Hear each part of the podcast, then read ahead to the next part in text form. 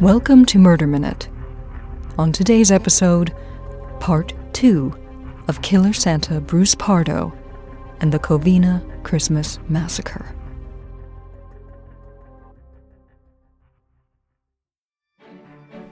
True crime is my passion, but even I need the occasional break. So when I feel like I need a mental palate cleanser, my go to refresher is Best Fiends. Best Fiends has challenging puzzles, and it's a casual game anyone can play, but it's made for adults. You can spend as much or as little time as you like in the game, and it's easy. I'm on level 54. My favorite bug that I've collected, his name's Gene. He's a centipede. Best Fiends is a visually stunning puzzler app that takes the mobile game experience to the next level. All the good guys are bugs and the bad guys are slugs. Download the app free now.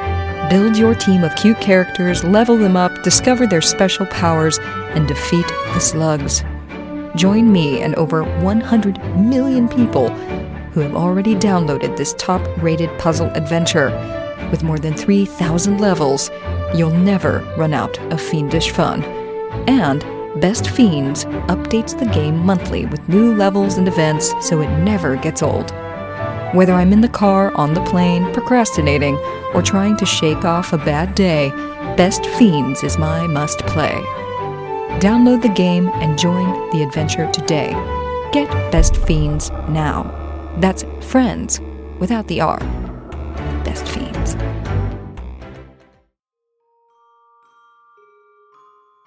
Bruce Pardo grew up in the San Fernando Valley in the 1970s. The son of an engineer, Bruce had a talent for mathematics. After graduating from John H. Francis Polytechnic High School, Bruce decided to continue his education at Cal State Northridge and studied computer science. Friends and coworkers remember Bruce as exceptionally intelligent and an attention seeker. At his Cal State graduation ceremony, he carried a life size inflatable doll. Bruce then landed a job as a software engineer at the Jet Propulsion Laboratory at La Cañada, Flintridge. But Bruce Pardo wasn't exactly a model employee. Once, a colleague recalled, Bruce hacked into the JPL computer system so that he could see his co workers' salaries. In 1988, 24 year old Bruce Pardo became engaged to one of his co workers, Delia.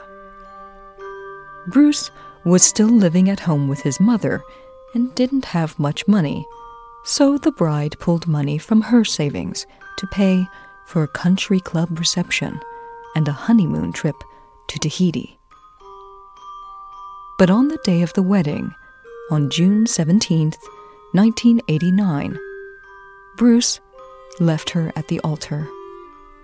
His brother and mother waited with Delia for over an hour, hoping that Bruce would turn up, but he never did.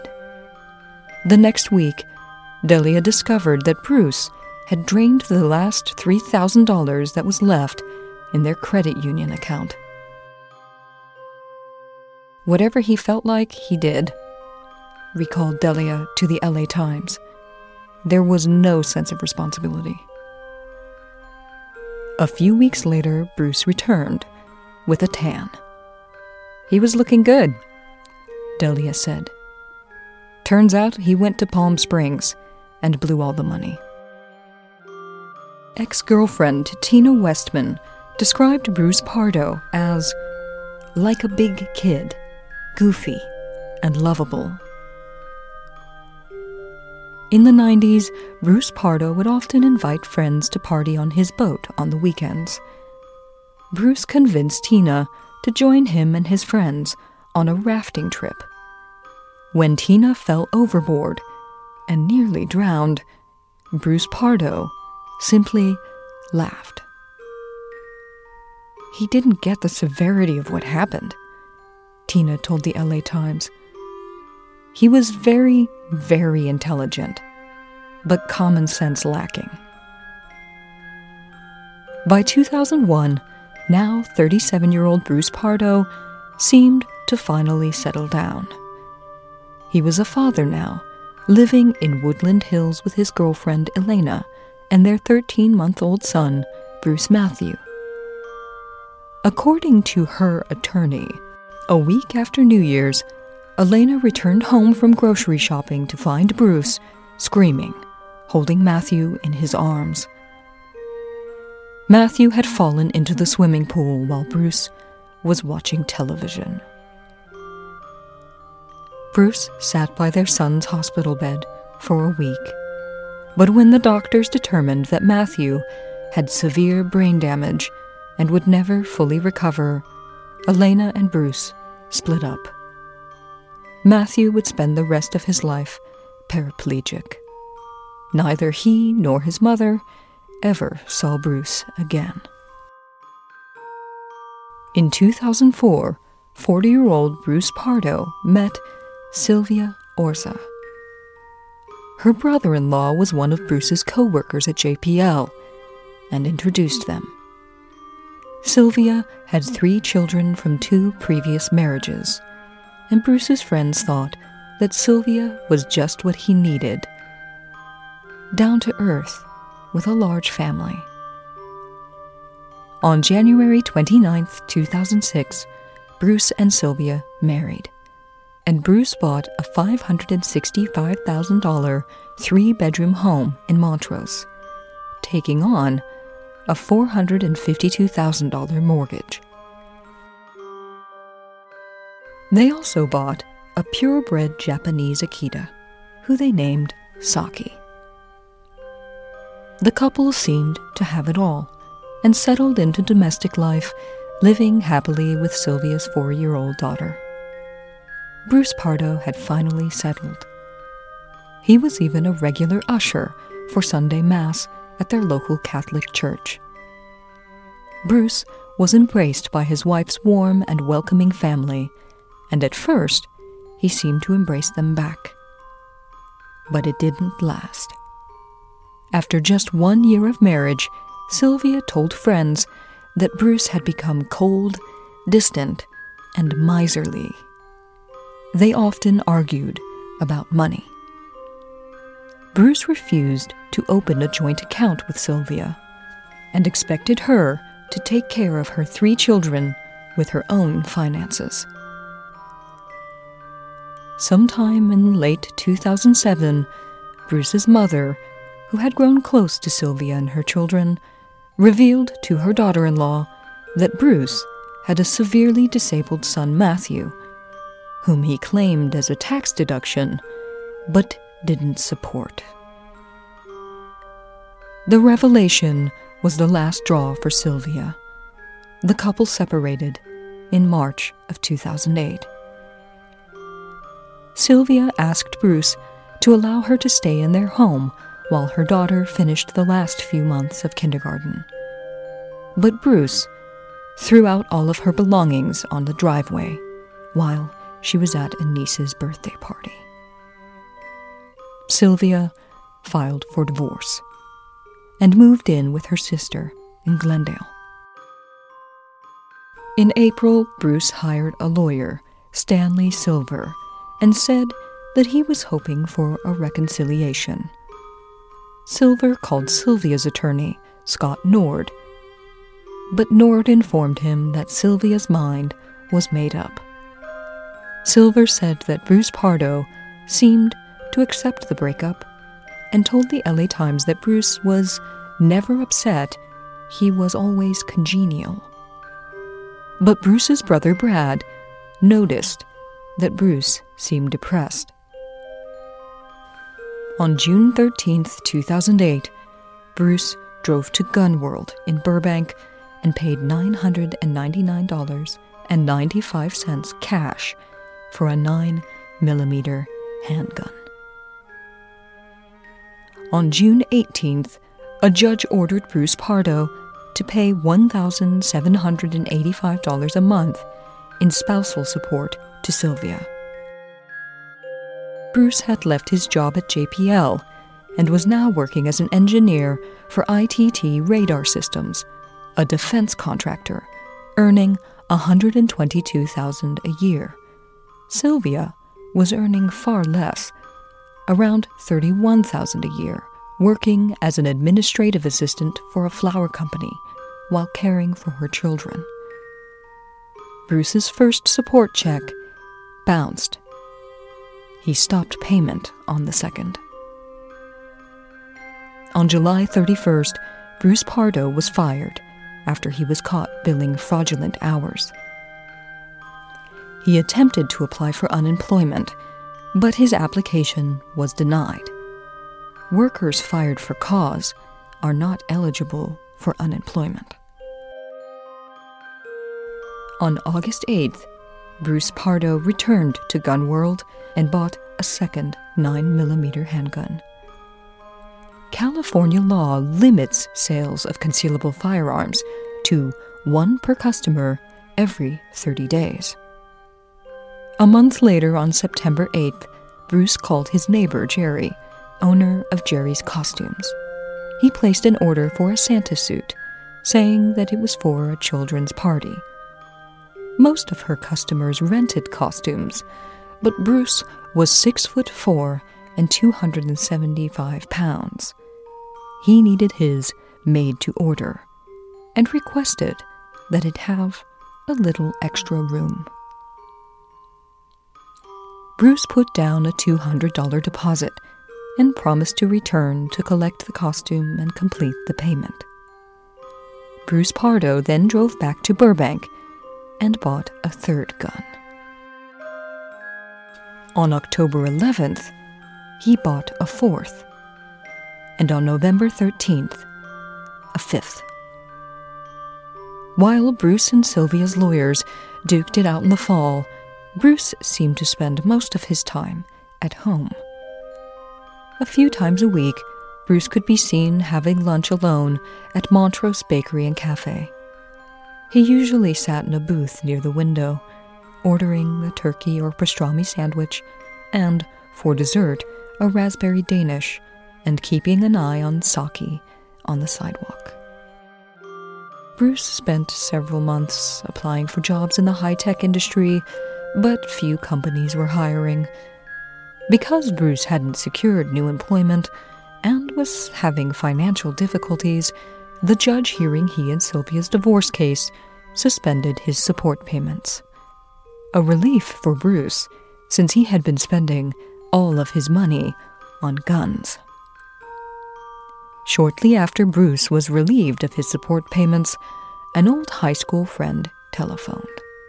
Steve Irwin. Steve, his wife, and six children lived in Iowa, and he and Bruce hadn't been in touch for several years. But Steve invited Bruce to come to Iowa for a visit and to celebrate Steve's 45th birthday. Bruce accepted the invitation, and when he arrived, told Steve all about his divorce. Steve told the LA Times that Bruce claimed to have been sitting at home and thinking about everything. Bruce seemed embarrassed that his personal life had unraveled and that his firing and dwindling finances were on public display in divorce court. Bruce added that he and his mother were barely speaking, and that when she attended the divorce hearings, she sat with Sylvia's family. But Bruce seemed to enjoy spending time with Steve's children. He helped them with their homework and gave them change from his pockets. And when he left town, he left $7 under Steve's nine year old son's pillow. But Bruce did something else before leaving Iowa. He went to a gun shop where he purchased 16 handgun magazines. Each held 18 bullets. Magazines in California only held 10. When he returned home, he picked up his Santa suit paid the remaining $100 balance on the bill, and tipped her $20. Bruce Pardo's plan was almost complete. He had five handguns at home and a DeWalt compressor, a 50 foot hose and a tank of high octane fuel in his shed.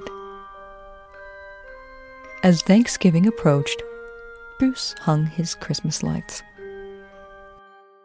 Then, a week before Christmas, on December 18th, the marriage of Bruce Pardo and Sylvia Orza was officially terminated in a hearing room on the second floor of a Burbank courthouse.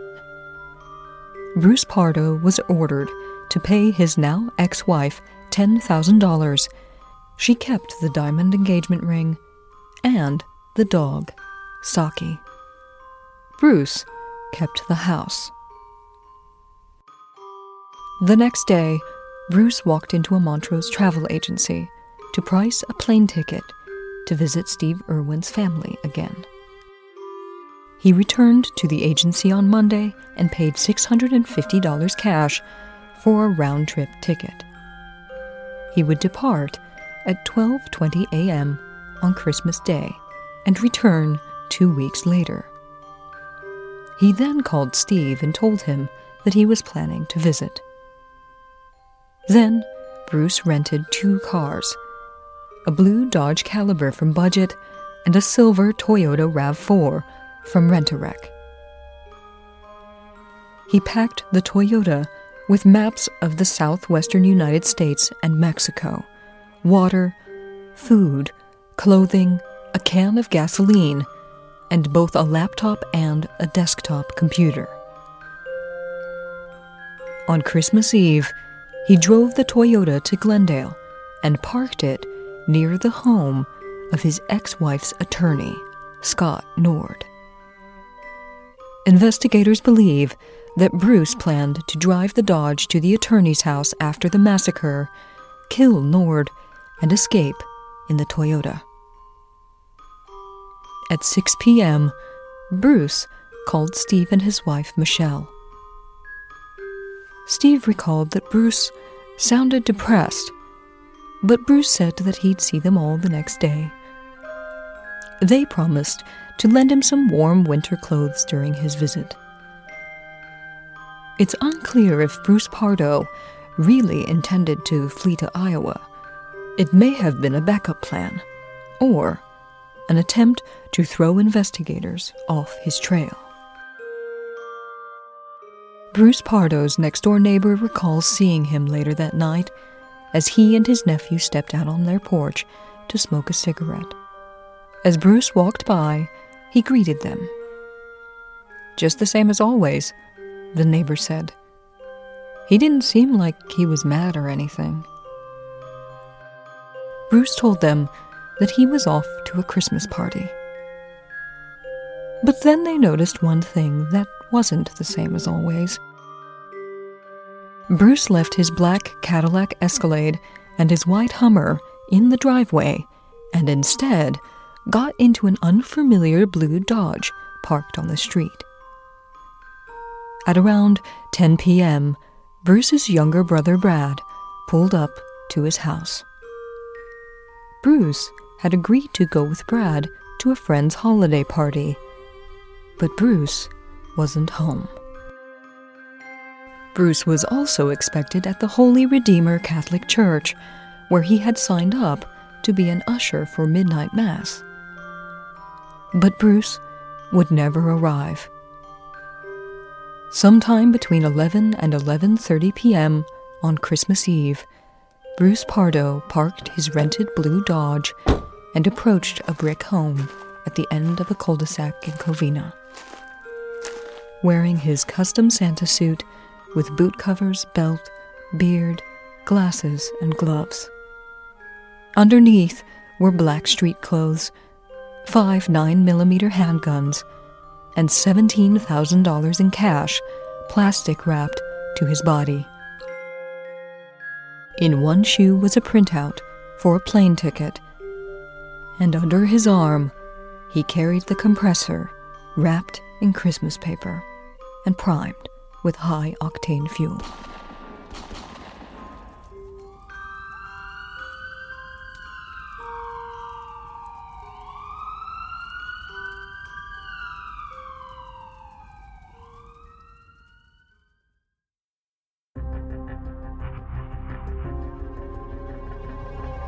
This has been Murder Minute. For true crime anytime, download the Murder Minute app or follow us on Instagram at Murder Minute.